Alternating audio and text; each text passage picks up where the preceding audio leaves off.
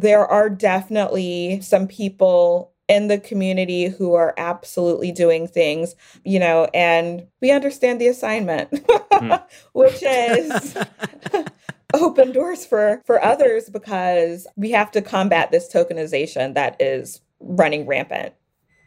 That, I'm sorry, let me get that. Was that the oven? Yeah. That's amazing. That's great. Oh, yeah. Are you baking something right now? That is the dough for my beignets that I will be frying when we finish.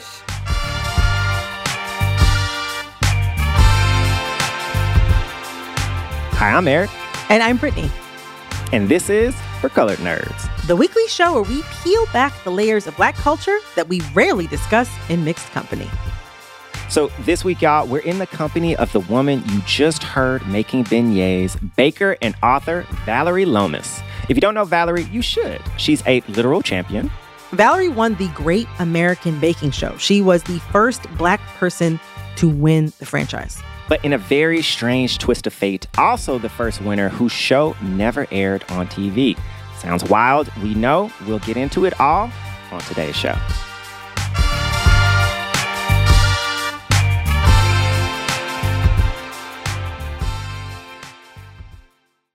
Dive into the start of summer at Whole Foods Market. Check out their Summer Splash event with sales on fresh organic produce, organic strawberries, and a fan favorite sale on Ben & Jerry's and Talenti. Explore deals on grill-friendly meats like organic air-chilled chicken breast, beef and chicken kebabs, all with no antibiotics ever from our meat department. Plus, grab easy sides from prepared foods and cool off with refreshing drinks. Kick off your summer and shop in store or online at Whole Foods Market today.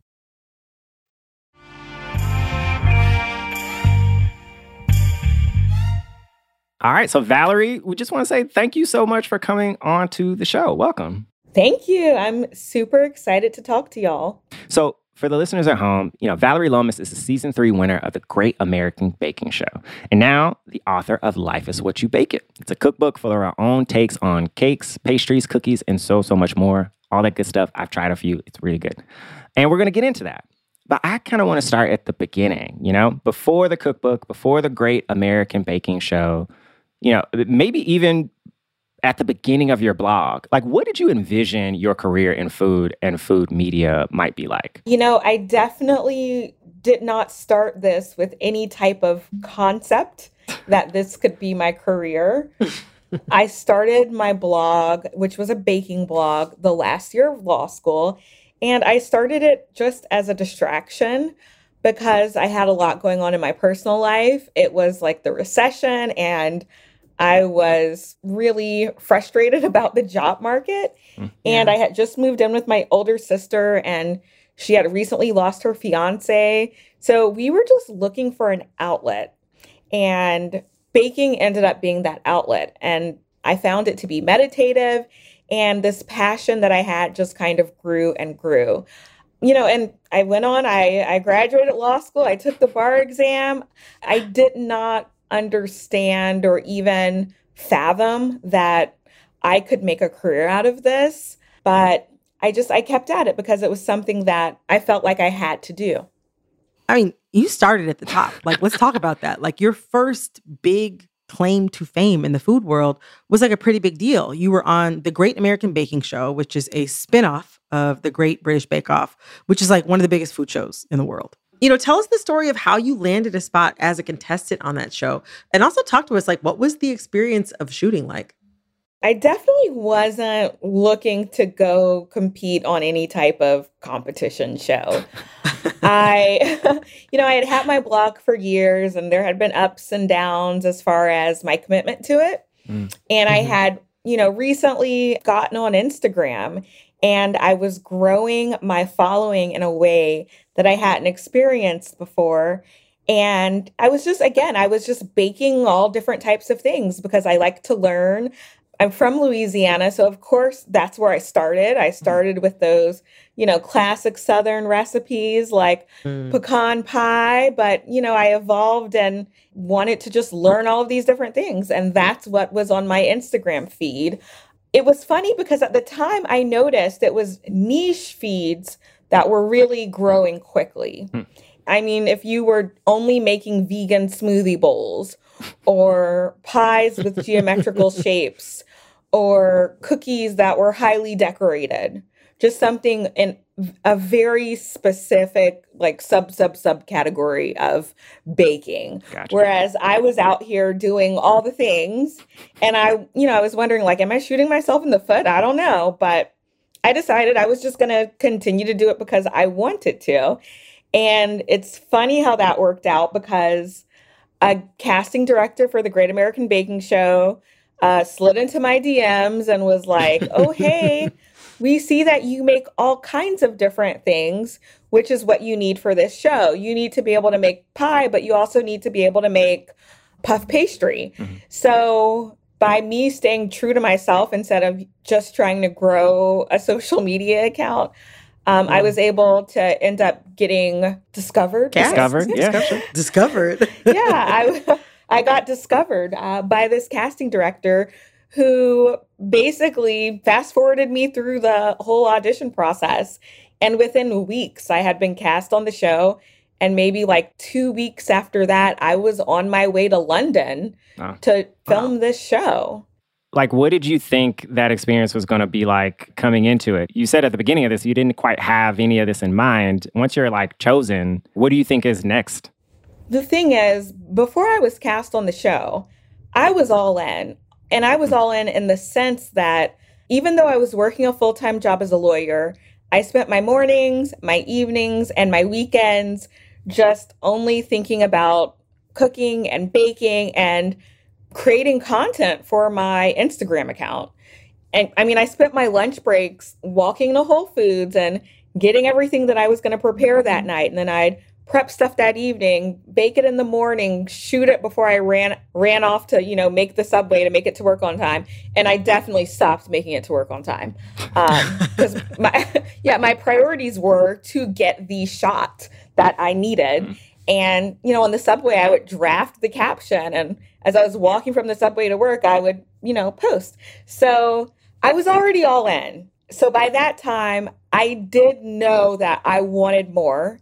And I knew that it was an opportunity that was going to end in either helping me or hurting me, because I did think, man, if I go on here and I really screw it up and embarrass myself, everything that I've been working for could just kind of be poof. I didn't realize it was shot in London. Like, talk to me about the experience of shooting the show in the UK. I mean, this is a really big deal. There must have been a lot of pressure on you. Yeah, I mean, I realized it was a big deal kind of from the beginning, because the way the show was pitched to me was like, oh, it's going to air on ABC prime time. And the slot that it was in was actually like Thursday at 9 p.m. And I was like, oh, my gosh, that's like the Scandal time slot. Like, what? So I was feeling like this was very serendipitous. But, we shot the show in England because it's the same crew and the same production studio that creates The Great British Bake Off. And, we even had one of the same judges, Paul Hollywood. So it was very much... I saw Paul Hollywood. I saw that. That's legit. So legit. And it's funny because baking in another country is very different, especially a country that uses the metric system and uses Celsius instead of Fahrenheit. So like, if you're used to your 350 degree oven, you better pull out your calculator and figure it out. Plus the ingredients are different. So like, what we use as heavy cream, they don't have heavy cream. They have triple cream or double cream or single cream that all have different percentages of fat.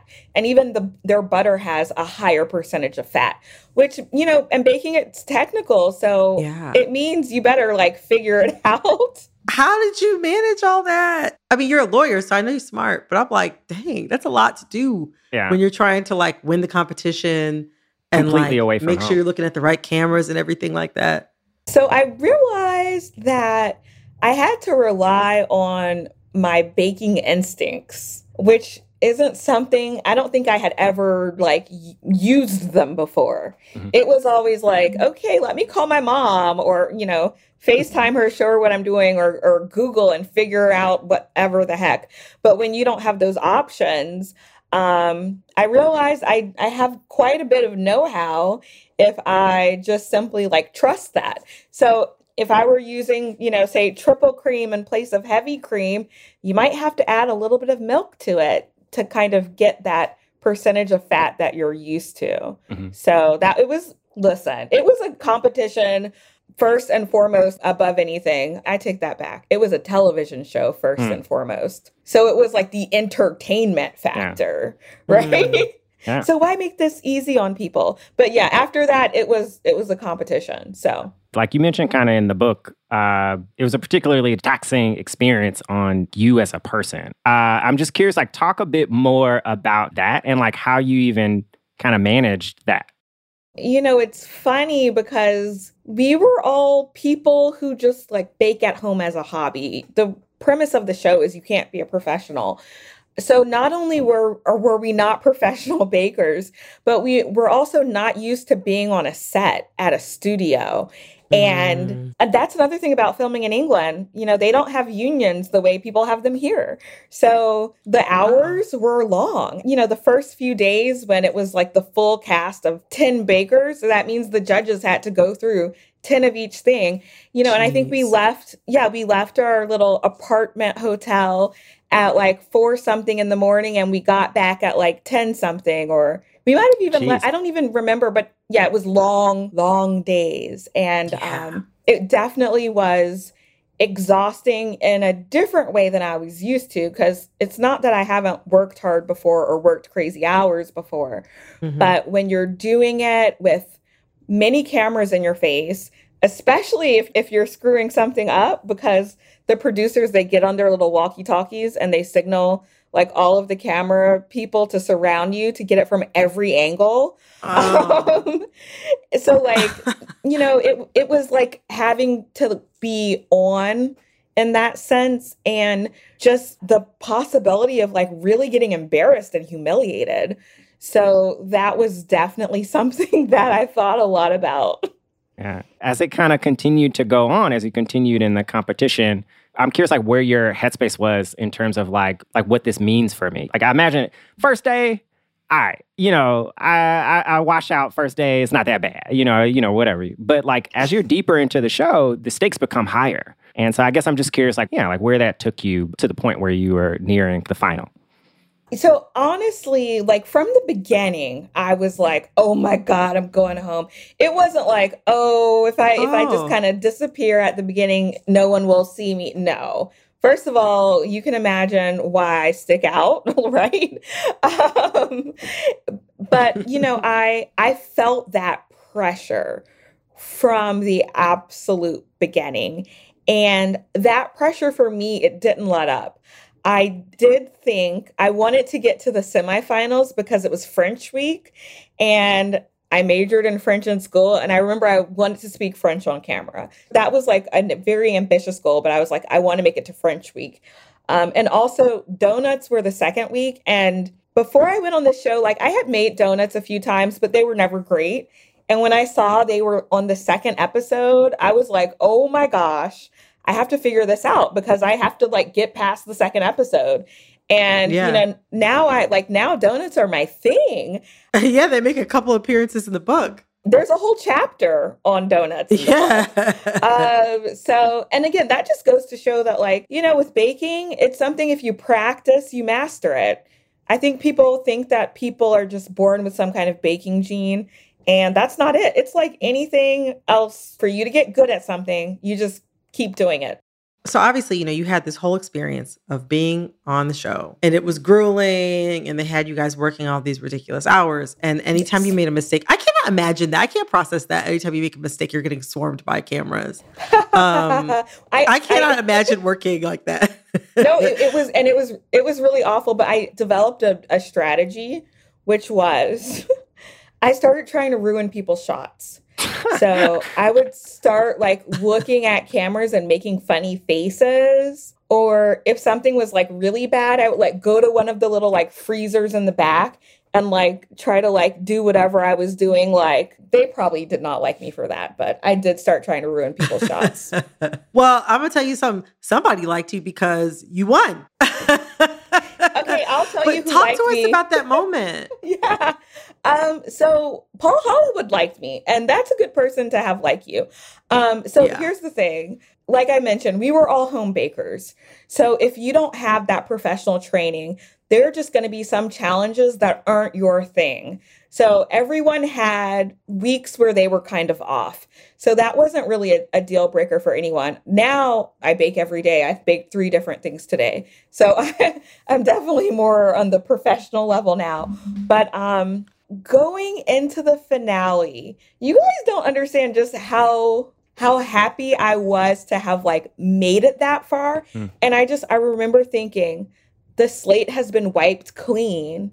And if I show up and I nail this, I can win. And you did. So like, I'm curious, like you know, you have this moment. Tell us about that moment. Like you have literally just, you know, won one of the biggest reality TV franchises, period, in like food or otherwise in the world. Like, what does that feel like?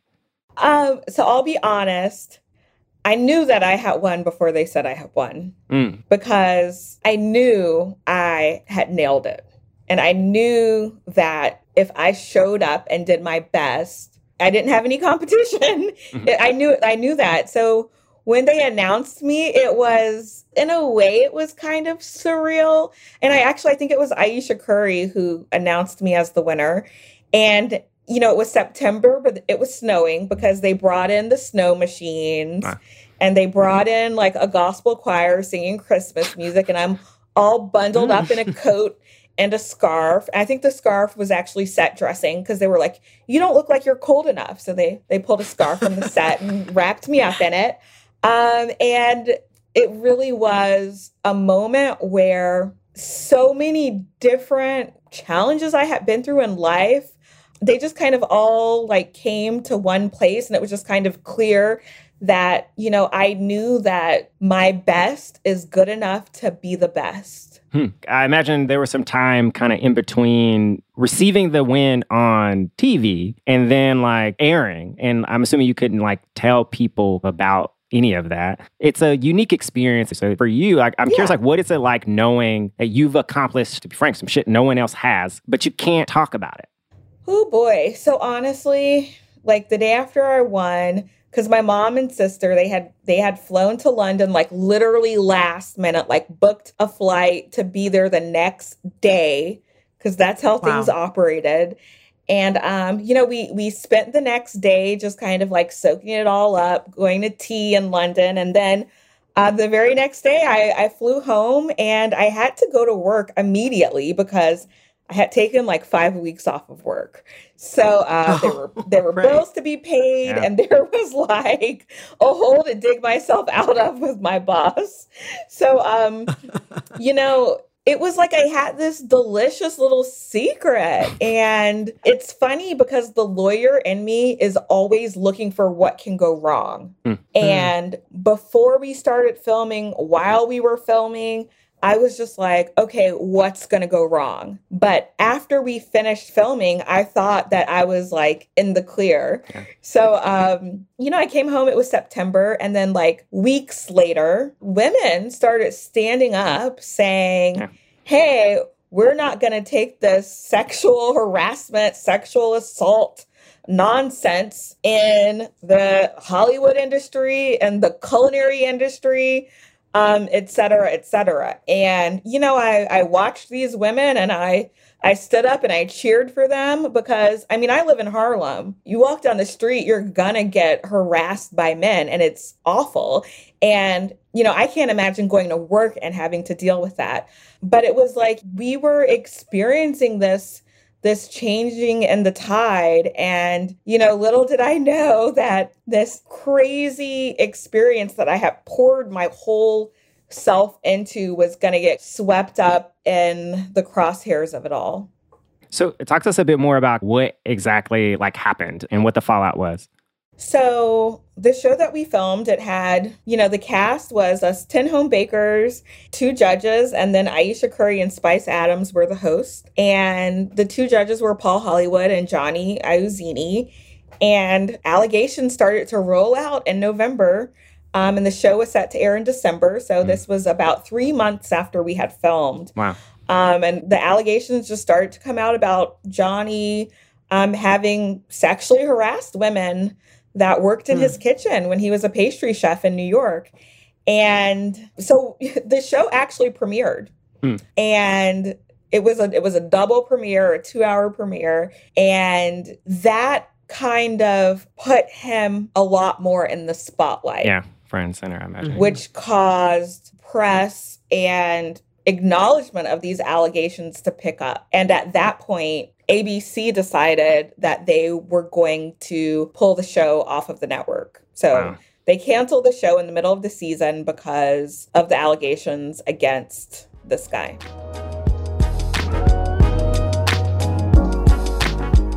Whew, I cannot imagine what that would have been like to know you are the show's first Black champion and that no one would see it.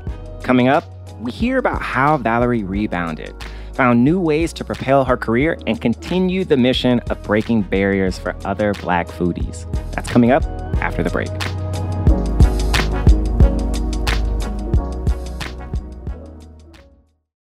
Dive into the start of summer at Whole Foods Market. Check out their Summer Splash event with sales on fresh organic produce, organic strawberries, and a fan-favorite sale on Ben & Jerry's and Talenti. Explore deals on grill-friendly meats like organic air-chilled chicken breast, beef and chicken kebabs, all with no antibiotics ever from our meat department. Plus, grab easy sides from prepared foods and cool off with refreshing drinks. Kick off your summer and shop in store or online at Whole Foods Market today.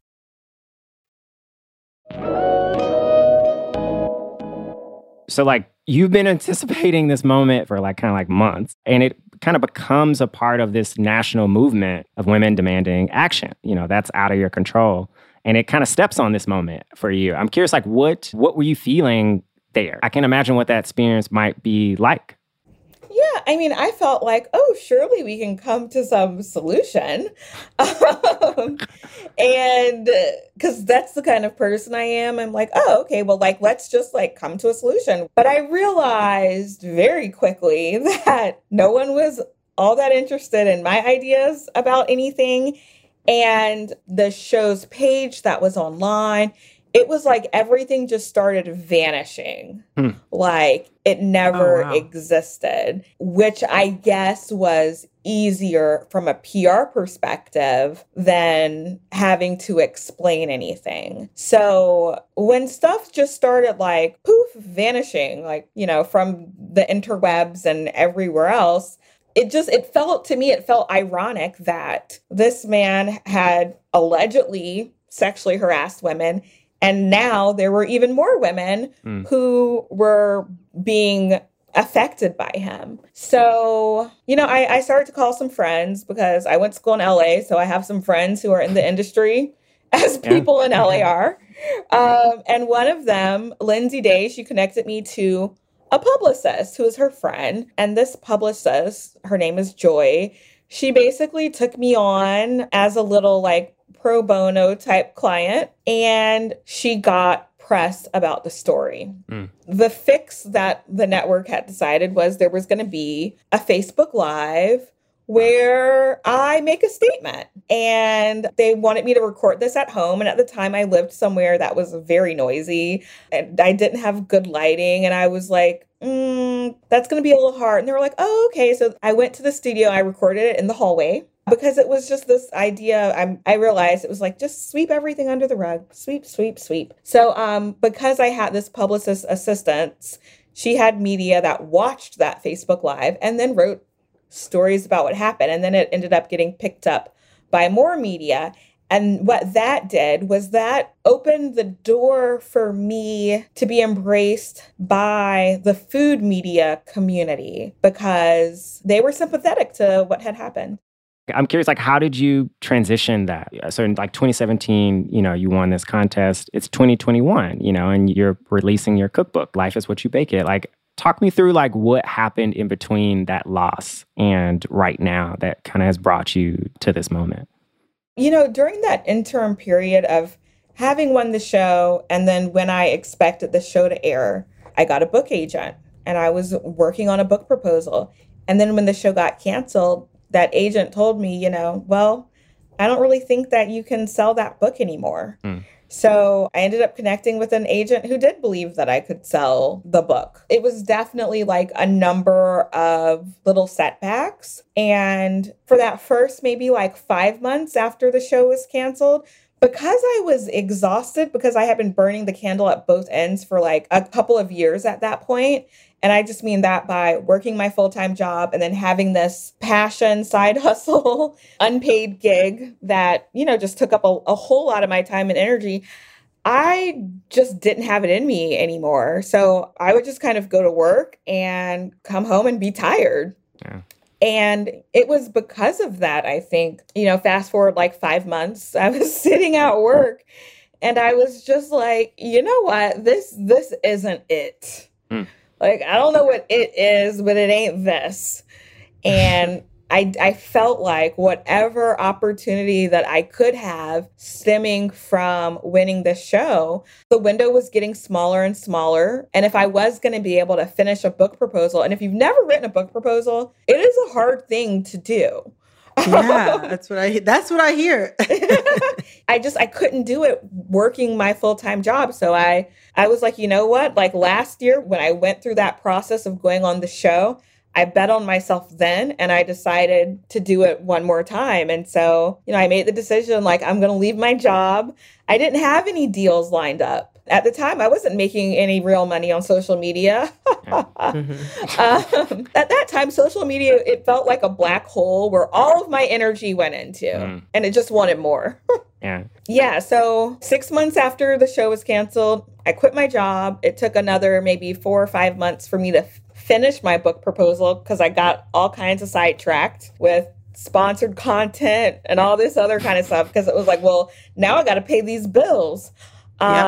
And then a few months after I finished it, we started shopping my proposal, we as in my agent and I got a book deal. And I have been working on that book since spring 2019. Wow. And it normally takes about 2 years from when you sign your deal to when your book comes out. And my book came out in September. You mentioned that the agent kind of left in between and, you know, you had to find a new agent and like pitch the book again. I'm curious like, what the proposal was then. Obviously, we know we got Life is What You Bake It, but I'm curious like well, how you saw the necessity of that type of change, like to have to kind of start over. You know, the door that was opened from all of this was being embraced by certain individuals in food media. I'm talking about people like Julia Turshen, who helped me connect with my agent. I'm talking about people like Dana Cowan, who when I had like all kinds of writer's block with my book proposal, she was like, well, you know, my calendar's pretty booked, but I'll meet you at 8 a.m. tomorrow morning at this cafe. And she was like, what's going on? And we talked for about an hour and a half. And I left there with a plan. And she told me, go finish it this weekend and send it to me Monday and I will look at it. These are heavy hitters. Yeah. Like these are people who are really big deal in food. Mm-hmm. And that's so incredible that they could really like see in you what was there and kind of be there as a reassuring presence for you. It's interesting because when I was a lawyer and I practiced law for 8 years, I never felt like I had a mentor, someone who was really teaching me and guiding me and my career. And almost immediately I had that with these women. And it was just through having some type of like organic human connection that they chose to champion me and my goals. And it can be very difficult, especially when the path that you're on, right? You're out here like trying to cut through the trees and like forge your way because many of us, we have our own unique journeys. Not only was I like the first Black winner of this franchise, but the first winner whose show never aired, right? So I'm out here trying to sell something and people are like, but nobody knows who you are. So having the support of people who do understand the industry, was very valuable because, you know, Dana Cowan, she told me, she was like, you know, at the end of your book, you need to win. She was like, it needs to have a happy ending, which is a good thing because that's how I see it in reality. That's how I see my life. And then that led us to the book that we have now, which is Life is What You Bake It, which is such a lovely book. Like, I mean, the recipes in it are incredible. The photos are gorgeous. It's amazing to see your friends and family in the book, you know, on the pages with you, but also like your writing in the cookbook is so nice. You know, most people, they're going to a cookbook for recipes, but this book really gives kind of like a window into how you became the baker that you are. And it's also just a really deep tribute to your family. Like it was your family, you know, as you mentioned in the book, that birthed a love of cooking for you. And also your relationship with your sister that reignited it as a passion. Talk to me more about like what happened in your lives. You know, you mentioned earlier that you were helping your sister through something very difficult in her life that got you back into using baking as a way to make yourself feel whole and happy. But talk to me about like what happened in your lives that made you bring your focus back to baking. For me, it was just like the drudgery of law school. You know, I was in my final year of law school. And the thing about the law is there's only one way to say something, you know, to make sure that you're communicating it effectively. And I had so much more I wanted to say and I wanted to share. And so by starting a blog, it was a way for me to do that.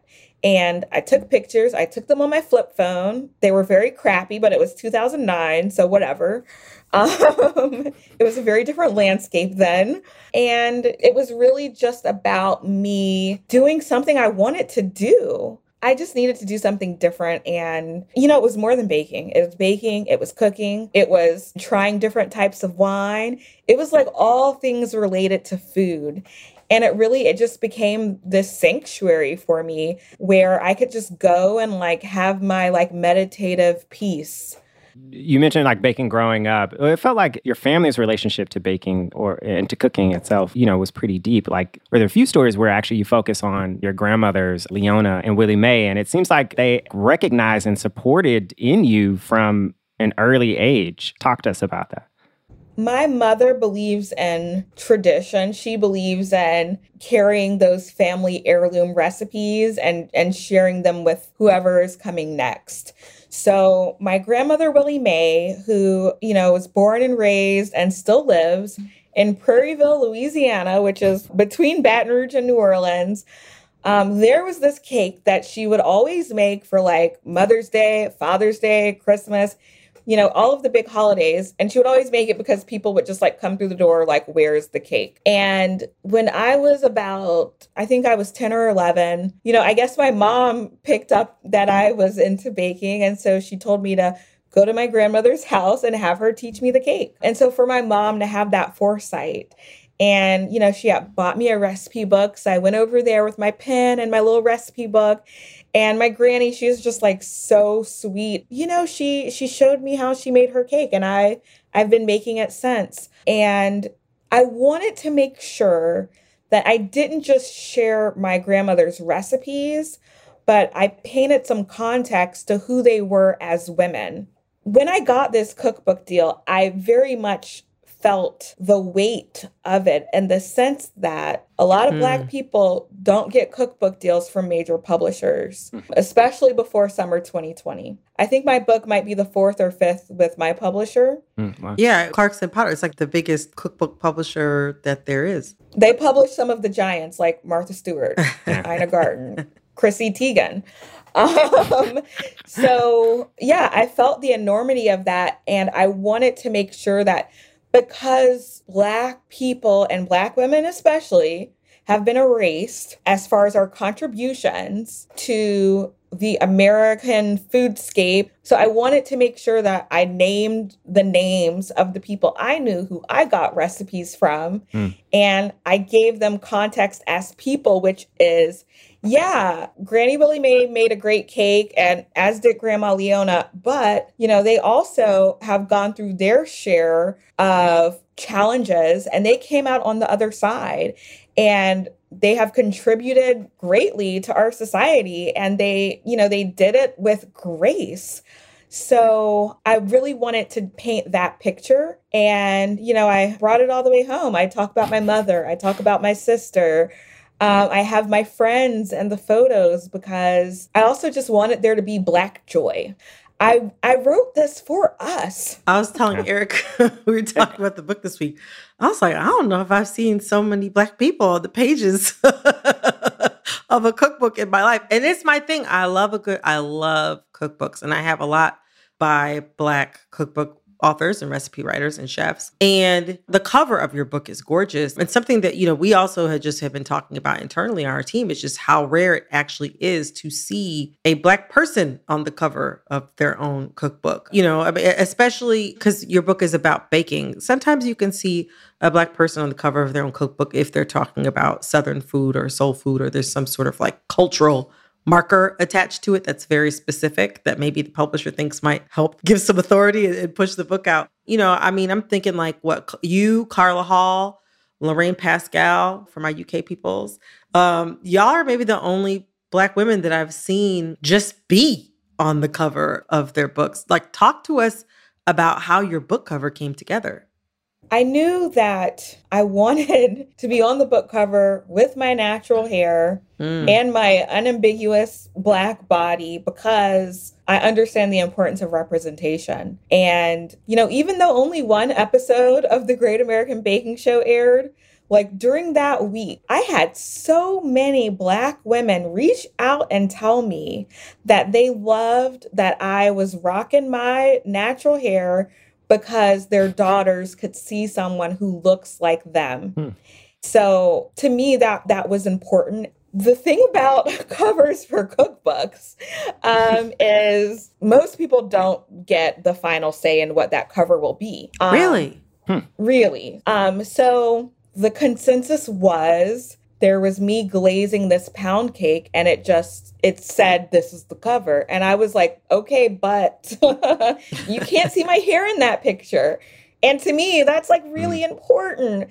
So there was a lot of back and forth. Like I was putting my heels in like, oh, no.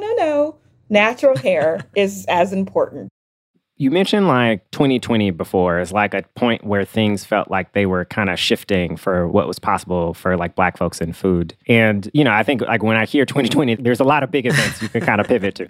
But, you know, but I think specifically it feels like the racial reckoning that popped up around the killing of George Floyd and Breonna Taylor, Ahmaud Arbery, but also it seems like more specifically when it comes to food, the implosion of Bon Appetit in 2020. It felt like that was kind of when this food media reckoning was like burst open. But it had been going on for a while. I feel like the seeds have been sowing for a minute. You know, even Brittany and I were talking about how Nikita Richardson was writing about a lack of Black food critics in like 2018, you know. And so many Black chefs and food writers have been kind of raising their voices about just the difficulties and racism that exists within this space. To step back just a little bit, like over the past 5 years being a Black woman entering food media, like what has your experience been? Like how do you think about the challenges or opportunity of what it means to be there? It's definitely been challenging.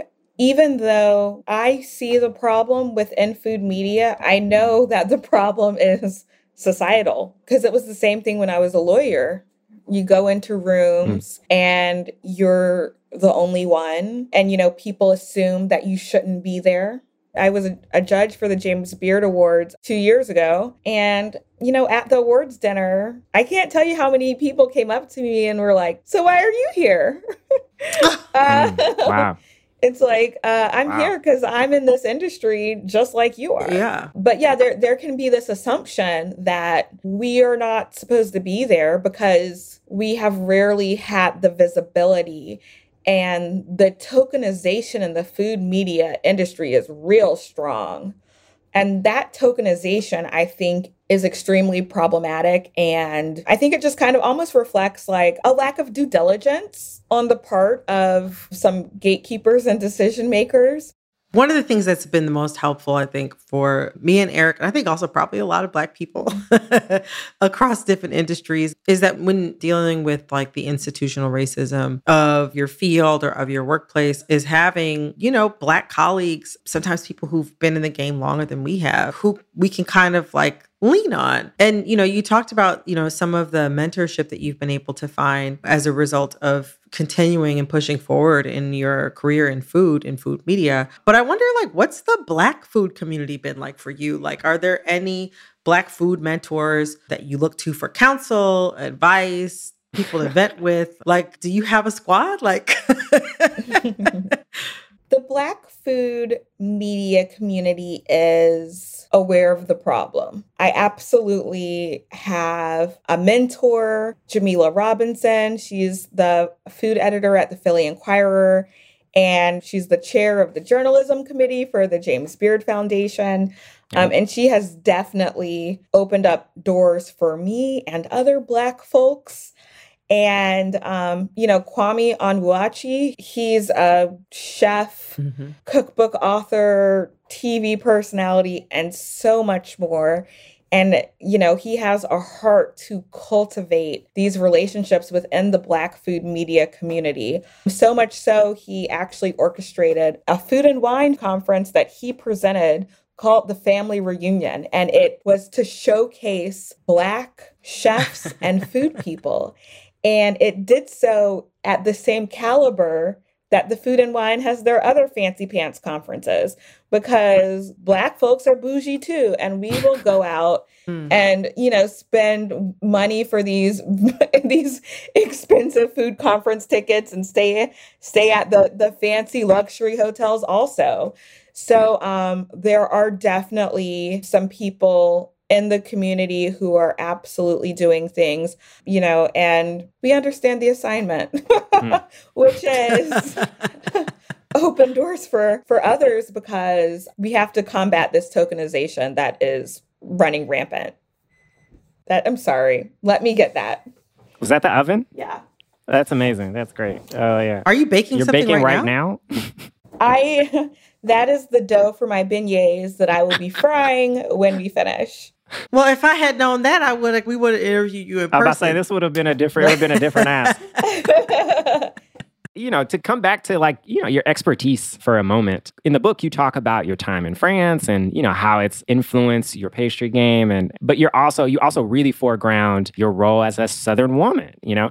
I'm curious, like, how do you meld, you know, these very traditional French pastries? And, you know, I don't know as much about cooking, but I know there's a dogma attached to kind of the how and process a lot of times with French cooking. How do you meld that and those methods with your Louisiana roots? When I was in France, I was introduced to this whole other way of desserts. And that way was beautiful desserts that tasted as good as they looked, and they weren't as sweet as the desserts I grew up eating. So I think like even more so than like me trying to recreate these very specific French pastries, it's just kind of taking some of those elements about like the aesthetics, which I'm pretty sure helped my Instagram game from the beginning. As well as like, you know, focusing on flavor and, you know, letting some of those really tart elements shine through, which you see in my lemon surprise tart or my passion fruit tart. So yeah, I think it was just kind of like it informed my style, which isn't, you know, squarely in any one category, even though I do celebrate many of those very like traditional Louisiana dishes or even traditional French things like crepes or madeleines or the soufflé. Of all the recipes in the book, and of course, as we mentioned in between, you have all of these beautiful passages about your family and your travels. Which recipe in the book is the most meaningful to you? I would say the dinner rolls. And it's because they're really delicious. And the recipe, it's been in my family over 100 years, which is just like mind-boggling to think about. And just like knowing what that recipe has endured. And also knowing how organically my older sister and myself have adapted that recipe so that it can survive. Because my great-great Aunt Hester, who made it originally, you know, she developed arthritis in her hands as she got older. Because kneading dough is like, you know, this repetitive movement that you're doing all the time, you know, whereas we have the luxury of a stand mixer. So it's definitely that recipe. And like for me, like it's not any holiday without them. Which one is your favorite one to bake yourself? I bake so much. I'm like, my mom's favorite is definitely the biscuits. It's like she cannot stop making them. Like when she comes to visit, like when she went to visit my older sister in Boston, who has, you know, two under two, she was just like, every day she was making biscuits. And it's like, okay, Mom. But she was freezing them so that my sister could just like have them to bake. And I told my mom, I said, when you retire, I'm going to put you to work.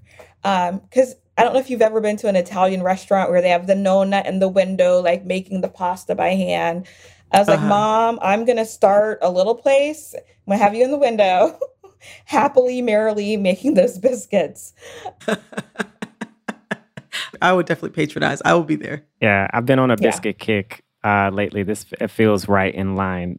Yeah, but I guess something I like to make, it would have to be a pie or a tart, because living in New York, it's something I can like take somewhere. Because for me, baking is all about sharing with other people. So actually, I love the Better Together tart. It's super easy to make. It's super delicious. Yeah.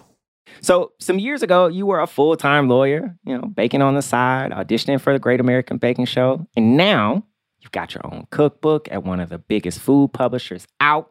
That happened in a relatively short amount of time. Some of your like biggest dreams in food have already come true.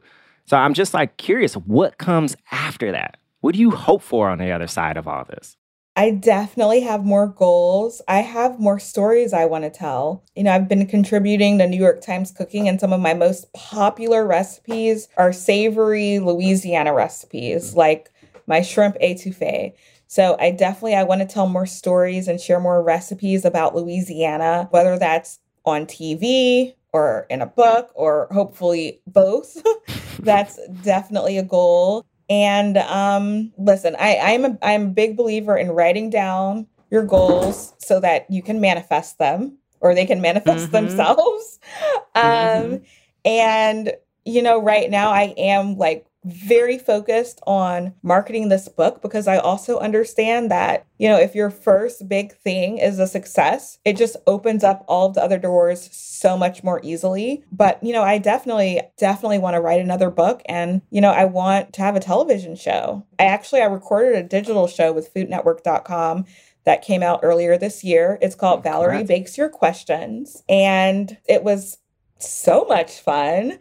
And I want more. It's like once you get a taste for that kind of thing, it's like, all right, adding this to like the list of things we're about to hustle out. So, well, honestly, the book is beautiful, and it's gotten incredible reviews on just about like every site that you can buy it. Like I'm talking like 4.9 and up stars. So it seems like people are loving it. And I think you're going to get a crack at all these things you're trying to hustle out. I have a good feeling about it. Oh, yay. I hope so. Well, thank you so much, Valerie, for joining us. Seriously, we really appreciate it. And thank you so much. Yeah, we're excited to see what comes next for you. Yes. All right. It was great talking with you guys. And people can follow me on social at Foodie in New York and keep in touch with what's going on. And you can find all the places to buy the book over there. But yeah, it's for sale pretty much everywhere.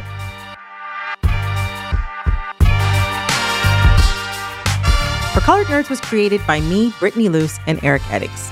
It's supported by a production team at Stitcher, including producers Alexis Williams, Willis Arnold, and executive producer Camille Stanley. Casey Holford is our technical director, and Peter Clowney is head of content. Our theme music is by Willie Green. And special thanks this week to producer Chantel Holder once again for her work on this episode. Thank you so much, Chantel. Lastly, we love hearing from listeners, so please connect with us and tell us what you thought of this episode. Like, please tell us, have you baked from Valerie's book? Do you want to bake from Valerie's book? Do you think she was robbed? Are you ready to see her on Food Network? Let us know. We want to hear it all. You can reach us on Twitter and Instagram at For Colored Nerds, and never miss an episode by following us on Stitcher, Apple Podcasts, Amazon Music, or wherever you listen.